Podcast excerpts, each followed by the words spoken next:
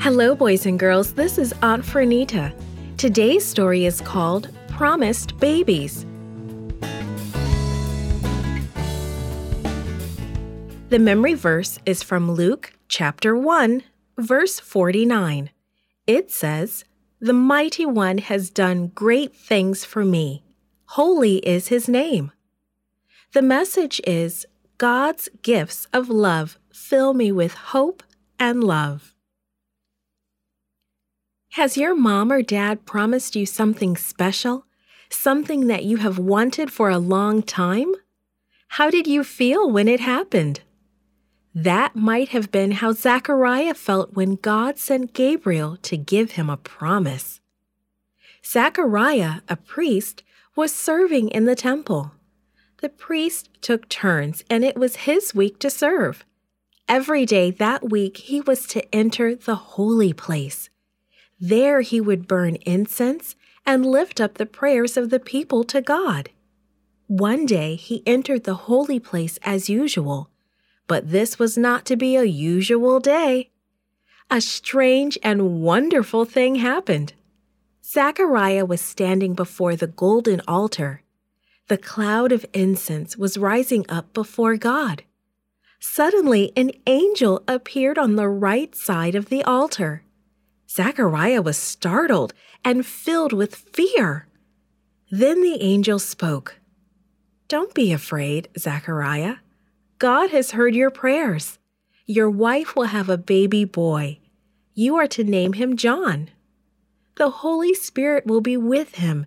He will lead many people to change their lives to be ready to meet the Lord." Zechariah couldn't believe what he was hearing. He and his wife Elizabeth did not have any children. For many years they had prayed for a child, but they were too old now. People of their age did not have children. "How do I know what you say is true?" he asked. "My wife and I are old, too old to have a baby." The angel replied, "I am Gabriel. I stand in the presence of God. God sent me with this special message for you. Because you did not believe, you will not speak until your son is born. That will be the sign that what I have said is true." Then the angel disappeared. People in the temple courtyard were wondering what had happened to Zechariah. When he left the holy place, he tried to tell the people what he had seen. But just as the angel had said, he could not speak. He could only write and to try and use sign language. Soon after the angel's visit, Elizabeth became pregnant. God had kept his promise. And when the baby was born, everybody wanted to name the boy after his father. But Zechariah could speak again. "His name shall be John," he told their friends and neighbors. 6 months after visiting Zechariah, Gabriel brought good news to another person, Elizabeth's young cousin, Mary. "Rejoice, God is with you," Gabriel said to the young woman. Mary was startled. She wondered about this stranger. Why did he say, "God is with you"? She felt nervous and a bit afraid. Gabriel continued, "Don't be afraid. God is going to give you a son. You must name him Jesus. He will be known as the Son of God, and he will reign over a kingdom that will never end." Mary was very young, and she wondered how this could be. How could she have a baby? "Your child will be created by God," Gabriel said. "Your cousin Elizabeth is also having a baby. Nothing is impossible for God." Mary believed Gabriel. "I am God's servant," she said. "Let it be as you have said." Gabriel then went to visit Joseph, the man Mary was to marry.